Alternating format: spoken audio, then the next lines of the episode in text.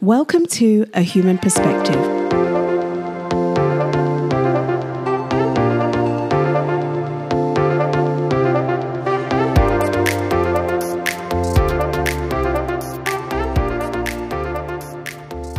When you interact with someone with an accent, what are your initial thoughts? What judgments do you make? When a word is mispronounced or the grammar isn't quite right, do you want to giggle? Does it grate you in some way? Go on, be honest. What are your thoughts? Do you put it down to the lack of education or even the lack of intelligence? How much does where the person is from play a part in your conclusion? Have you heard of the accent prestige theory? Well, this theory basically states that we use a speaker's accent to judge their personal characteristics. Can we take some time to digest this?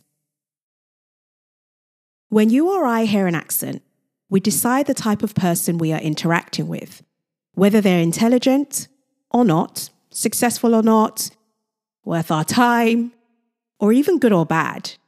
According to the accent prestige theory, an individual who speaks with the standard accent of the dominant group will be rated better than non standard accented speakers.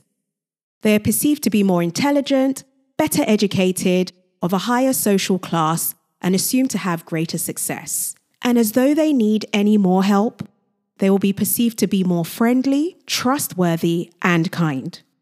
Unsurprisingly, this positive bias extrapolates to the accents of politically and historically strong nations, which tend to rank higher than other accents, particularly when it comes to status. Consider how this impacts our lives today and how we perceive and interact with each other. One thing I have noticed growing up in the UK is the judgment of people's ability to speak English. There is this innate pride and ego around it, a superiority complex. These judgments impact the lives of immigrants in negative and pervasive ways, cutting them off from opportunities and impacting the lives of those dependent on them. As someone with roots in a developing country, there are slight nuances to this I have personally observed. European accents tend to fare better than African accents. You generally find the closer to European intonations you get, the more palatable the person is perceived to be. This is not to negate the fact that there are biases within the European continent itself, but even here, similar rules apply. I have heard and overheard this story many times before. Someone from a developing country arrives in the UK, for instance, thinking their education and work experience puts them in a good standing, only to find none of it is considered, none of it is recognized, and even worse, it's looked down upon. In order to survive, they have to take jobs they would have never considered in their home countries.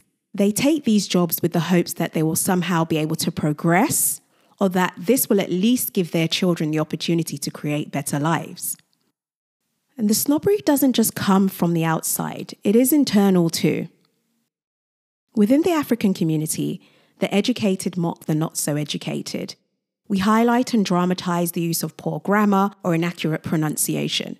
Don't get me wrong, I know this happens in most communities around the world in some shape or form, but there is a particular weight that comes with speaking English. Being the most widely spoken, English is the most powerful language in the world. And this likely explains why being able to wield English at a high proficiency is particularly important to those of us from or with roots in a developing country. The comical part of all of this, though, is no one is born speaking English fluently. Heck, no one is born speaking English. and the likelihood of this literally depends on the family you were born into and their ability to access education. The more affluent the family, the higher the probability of a better quality of education and consequently English speaking. So if you're lucky enough for this to be you, be grateful, not judgmental. Then there's also another element many people often don't consider. Is grammatically incorrect English actually incorrect? Hold on, hear me out. when someone speaks English as a second language, they are often literally translating it from their mother tongue, where words and sentences are formed differently and a different structure of grammar, verbs, and tenses are used. The literal translation is often completely correct. It's just that it doesn't fulfill the grammatical rules of native English speakers today. This means, as well as having to translate from the mother tongue, the non native speaker then also has to remember the grammatical rules of the language that is foreign to them and press their translation into that framework. And even after all that work, something that they can't change, their accent, may still let them down. Imagine how that must feel. Rather than looking down at people who aren't native English speakers, we should admire them especially those who learned as an adult or did not receive formal education. It's bloody hard work and takes commitment and bravery many of us can only imagine. On top of that, research has found due to learning and speaking a second language, this group of people are likely to have increased cognitive ability, decision making, and empathy.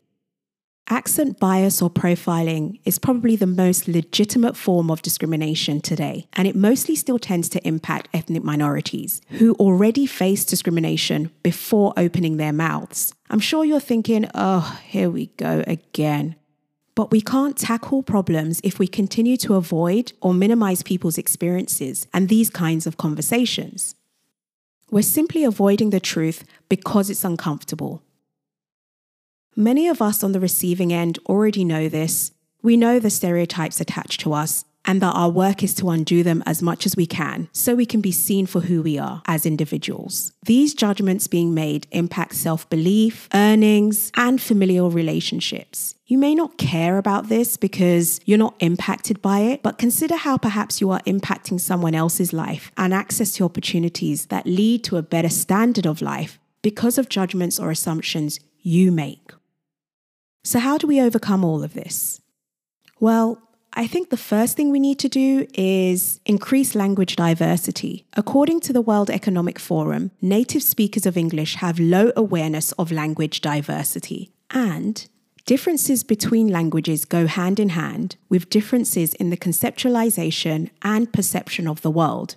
The impact of this is that though speaking a common language may enable more people around the globe to communicate, it may simultaneously increase misunderstanding.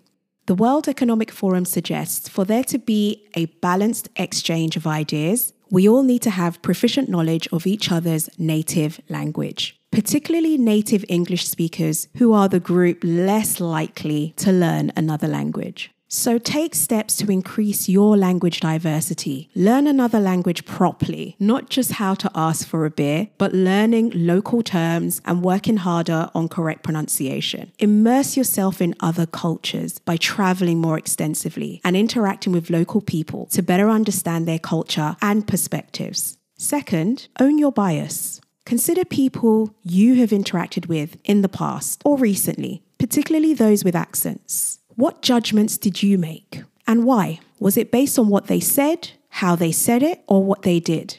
What could you have done differently?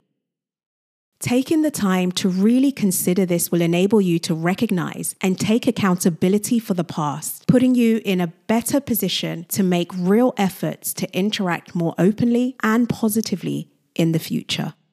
Thirdly, consider this there is no right or wrong. When it comes to English speaking, there is no right or wrong, there is no good or bad, only variations. Remember the point I made earlier on literal translations. Even the English native speakers speak today would be seen as incorrect to those speaking English 100 years ago. There are also regional differences with how English is spoken. Language is not stagnant, it is alive. Language evolves, splits, and varies. And finally, begin your day consciously. Rather than falling into each day, start your day mindfully. Give yourself a moment at the start of each day to remind yourself of the type of person you want to be, how you want to see and perceive people, and interact with them. We tend to start our day more focused on our tasks than the kind of human being we want to be. Let's change that. Thank you for taking the time to listen to this episode of A Human Perspective. We'll meet again in the next.